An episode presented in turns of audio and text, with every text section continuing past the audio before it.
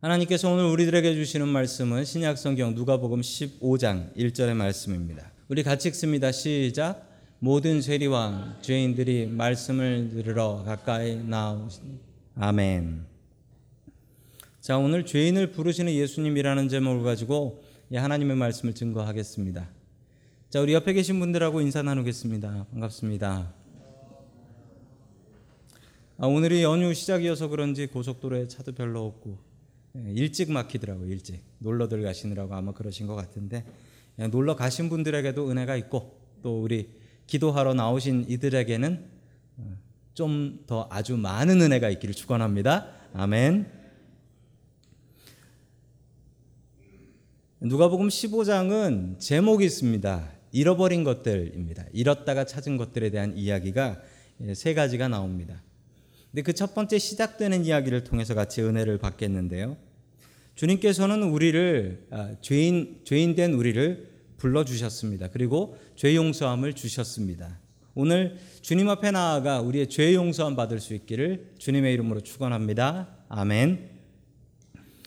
자, 첫 번째 하나님께서 우리들에게 주시는 말씀은 어, 죄를 인정하고 주님께 나아가라라는 말씀입니다. 죄를 인정하고 주님께 나아가라. 자, 우리 누가복음 15장 1절을 세 번역으로 다시 한번 읽겠습니다. 시작.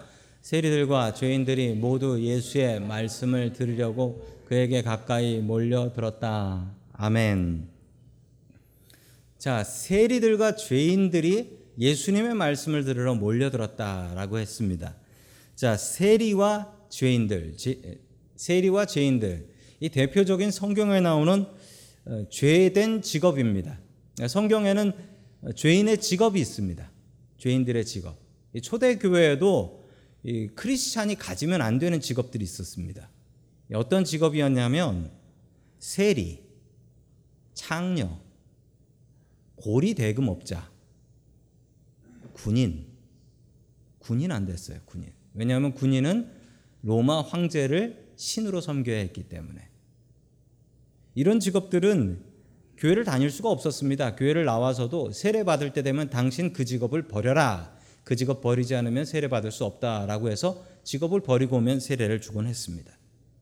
자, 이런 직업들은 죄인들의 직업이었습니다. 왜 이게 죄냐면 세리들은 어떤 짓을 했냐면 세금을 걷는 수가 있는데 그 걷는 액수보다 더 많은 걸 걷어서 자기 주머니에 넣곤 했습니다. 세리들은 부자로 살 수 있었죠. 어, 그리고 창녀들은 뭐 당연히 죄인입니다. 먹고 살기 위해서 그런 짓을 하지만 다른 방법으로 먹고 살 수 없어서 하지만 정의로운 세리, 정의로운 창녀 이건 뭐 말이 안 되죠. 말이 안 되는 겁니다. 다른 방법으로 먹고 살 수가 없었기 때문에 이런 방법들로 먹고 살았던 것입니다. 자, 이들에게 중요한 것이 있었습니다. 당시의 사람들은 세리와 창녀들, 뭐 이런 사람들은 모두 다 손가락질하며 저 죄인이라고 했습니다. 저 죄인이라고 욕을 했어요. 자, 그래서 이 사람들은 스스로 자기가 죄인인 것을 알고 있었습니다. 반대로 바리새인과 율법학자라는 사람들이 나오는데 이 사람들은 스스로 자기가 거룩하다라고 생각했던 사람들입니다. 스스로 나는 거룩하다라고 생각했죠. 이 사람들은 성경을 참 많이 봤고 그리고 자신 나름대로 거룩한 삶을 살면서 다른 사람을 지적을 했습니다. 다른 사람을. 당신 그렇게 믿으면 안 돼. 당신 그렇게 믿으면 바르게 믿는 거 아니야. 라고 지적을 하고 다녔던 사람입니다. 그리고 스스로를 거룩하다라고 해서 이 바리새인의 바리새라는 뜻은 구별된 사람, 거룩한 사람이라는 뜻을 이미 갖고 있는 것입니다. 그런데 이 둘을 비교해 보자면 세리와 죄인들은 예수님의 말씀을 들으려고 모였고 그리고 바리새인과 율법학자는 그렇게 성경을 많이 본 사람들인데 그 사람들은 예수님을 따라다니지 않았고 오히려 예수님의 하는 일을 방해하며 살았다. 이 둘은 왜 이렇게 달랐던 것일까요? 왜 이렇게 달랐냐면 이 죄인들은 이 죄인들은 자기가 죄인이라는 걸 알고 인정했기 때문입니다. 반대로 이 바리새인과 율법학자들은 자신이 죄인이라는 것을 인정하지 않았습니다. 자기에게 죄가 있다 할지라도 아, 바리새 이 율법 세리들과 창녀들보다는 낫죠. 그보다는 훨씬 낫죠. 이렇게 자기 자신을 비교하며 그래 나는 저보다는 의롭다라고 생각을 했던 것이죠. 교회 안에도 바리새인들이 있습니다. 교회 안에 바리새인은 어떤 사람들일까요? 이 성경에 바리새인 나쁘다 나쁘다 예수님이 바리새인들 혼냈다 혼냈다 하면서 교회에서도 보면 바리새인 같은 사람들이 있습니다. 자기 나름대로의 법을 가지고 있어서 교회에선 이러면 된다 이러면 안 된다 이러고 다니는 사람이에요. 그리고 내 믿음 돌볼 시간도 없으면서 다른 사람들은 아니 교회에 저런 옷을 입고 오면 되냐고 이? 교회에서 기도를 저렇게 하면 되냐고 이 남의 일에 자꾸 간섭하는 것입니다. 남의 일을 간섭하기 전에 자기 스스로를 봐야 됩니다. 남의 거룩 걱정해 주기 전에 내 거룩을 먼저 걱정해야 됩니다. 안 그러면 바리새인처럼 되기 때문에 그렇습니다. 자신의 의로움을 자랑하는 사람만큼 전도하기 힘든 사람이 없습니다. 정말 전도하기 힘든 사람, 진짜 최고로 전도하기 힘든 사람은 어떤 사람이냐면 자기 나름대로 착하게 사는 사람입니다. 자기 나름대로 착하게 사는 사람. 그런 사람 전도하기 너무나 힘들어요.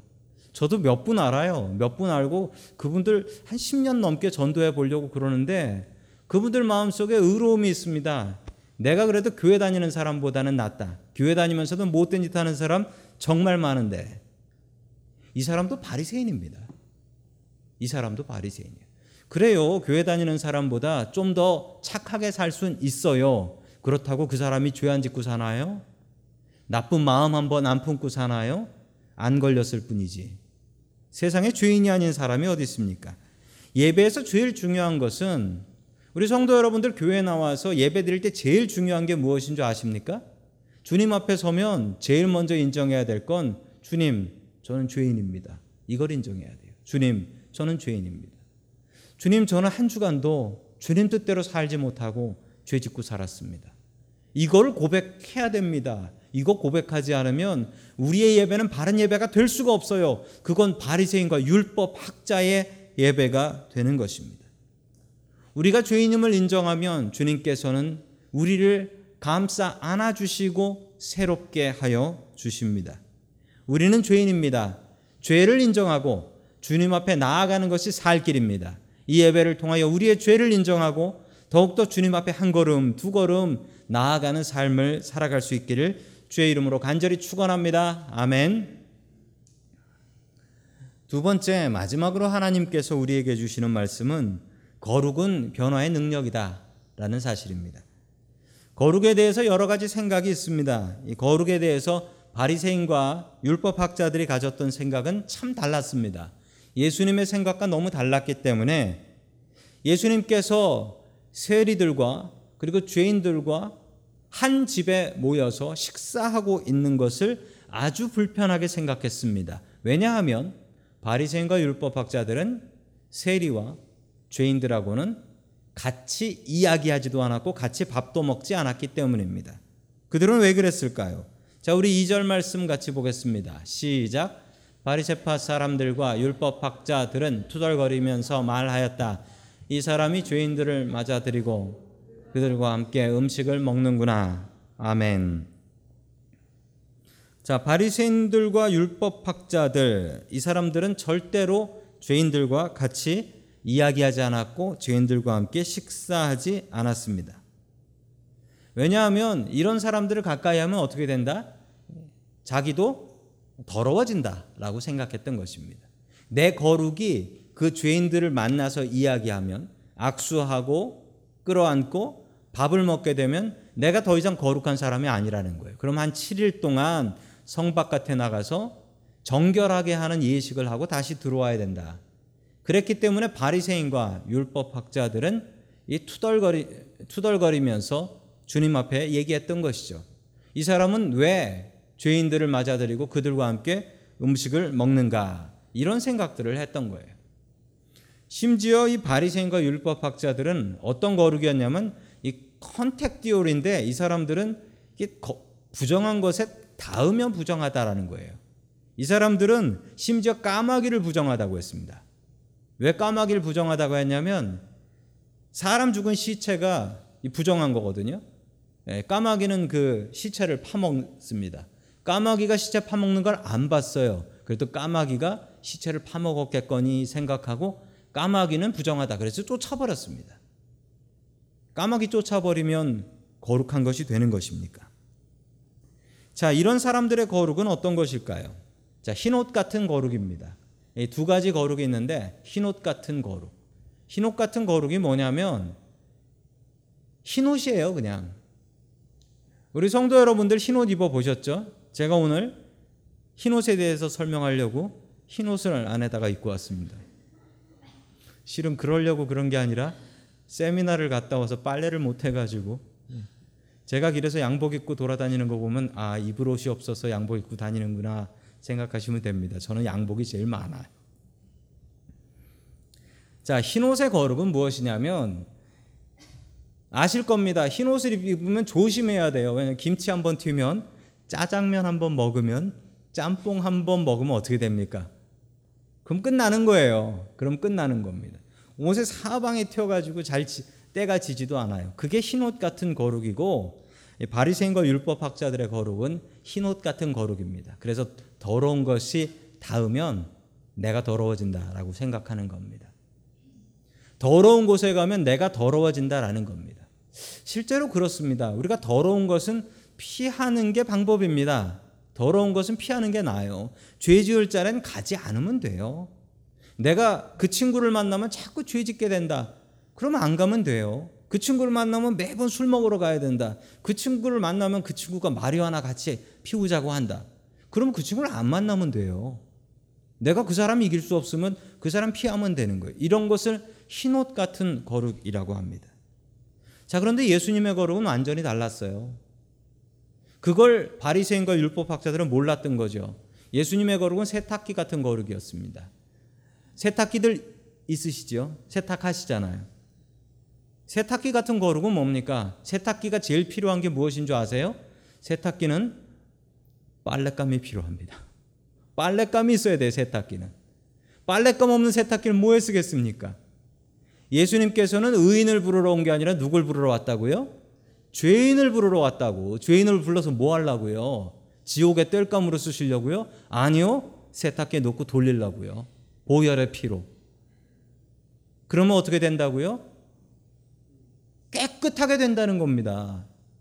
바리새인과 율법 학자들의 거룩은 흰옷 같은 거룩이었어요. 더러운 사람 만나면 그거 못 이기고 내가 더러워진다라는 거였고요. 예수님은 더러운 사람을 찾아다녔습니다. 왜냐고요? 깨끗하게 만들라고. 그래서 다시는 그런 죄 짓지 않고 살게 하려고. 가나마다 붙잡힌 여자가 있었습니다. 뭐 법대로 하면 돌로 쳐서 죽여야 됩니다. 왜 돌로 치는 줄 아세요? 때려 죽이면 내가 더러워지니까. 돌로 치는 거예요. 자, 그때 예수님께서 뭐라 하셨습니까? 그 여자 용서해 주시면서 뭐라 하셨어요? 다시는 가서 이렇게 죄 짓지 말아라. 주님은 세탁기 같은 분이셨습니다. 좋은 세탁기는 더러운 빨래를 탓하지 않습니다. 고물 같은 세탁기는 더러운 빨래를 다 탓합니다. 너무 더러워가지고 빨아도 안 빨린다고. 그러나 정말 좋은 세탁기는 아무리 옷이 더러워도 왔냐? 빨자. 그래서 하얗게 만들어 놓고야 마는 것입니다. 예수님께서는 우리의 영혼의 세탁기 같은 분이십니다. 우리가 주님 앞에 나아가 주님, 내가 더러워요. 내가 죄를 지었어요. 내 옷이 더러워요. 고백하면 주님께서는 우리를 빨아 주십니다. 그의 보혈의 피로. 저는 잠시 세탁소에서 일해 본 적이 있습니다. 세탁소에 일하면서 여러 가지 재밌는 것을 본 적이 있는데요. 두 종류의 손님이 있습니다. 어떤 손님은요, 깔끔한 손님이에요. 와이셔츠를 빨아달라고 보통 다섯 장이나 갖고 옵니다. 왜냐하면 일주일에 다섯 개 입으니까 그거 갖고 와요. 근데 아무리 봐도 이게 빨라고 가져온 건지 빨았다고 가져온 건지 구별이 안 되는 경우가 있어요. 그런 손님들 분명히 있습니다. 이게 빨라고 가져온 건지 빨았다고 가져온 건지. 근데 그분의 눈에는 이건 빨아야 될 거야. 한번 입었으니까. 아무리 깨끗해도. 이게 더럽다라고 인정하는 겁니다. 그런데 어떤 분은 정말 빨 시기를 놓쳐가지고 한참 동안 안 빤 옷을 가져와서 이걸 빨라고 가져온 건지 버리라고 가져온 건지 알 수가 없는 그런 옷을 가져오시는 분들도 있습니다. 우리의 교회는 어떤 교회가 되어야 될까요? 우리 교회는 세탁소 같은 교회가 되어야 된다라고 저는 믿습니다. 어떤 세탁소냐면 우리 영혼의 세탁소. 우리의 영혼의 세탁소. 우리가 더럽다라고 생각하고 우리가 죄인이다라고 인정하는 사람들 들어오면 깨끗하게 되어 나아가 나가서 또 죄 짓고 살고 더러워지겠지만 그럼에도 불구하고 주님 명령하신 대로 깨끗하게 살아가려고 애쓰는 영혼의 세탁소 같은 교회 되었으면 좋겠습니다. 우리의 거룩은 두 종류가 있습니다. 그래, 내가 그 사람 만나면 죄 짓는다. 그 사람 피해야지. 그런 거룩이 있고요. 예수님 같은 거룩이 있습니다. 내가 그 사람 만나면 죄 짓는데 내가 그 사람 만나서 예수 믿는 사람 만들고 그 사람도 주님 앞에 데리고 나오겠다. 이게 세탁기 같은 거룩입니다. 주님께서는 우리를 빛과 소금으로 살아가라 하셨습니다. 아무리 어둠이 있어도 빛은 사라지지 않습니다. 아무리 썩은 것이 있어도 소금은 썩지 않습니다. 세탁기가 되라는 것입니다. 부디 주님께서 하셨던 것처럼 우리도 세탁기 같은 인생 그리고 우리 교회가 세탁기가 세탁소 같은 교회 될 수 있기를 주의 이름으로 간절히 축원합니다. 아멘.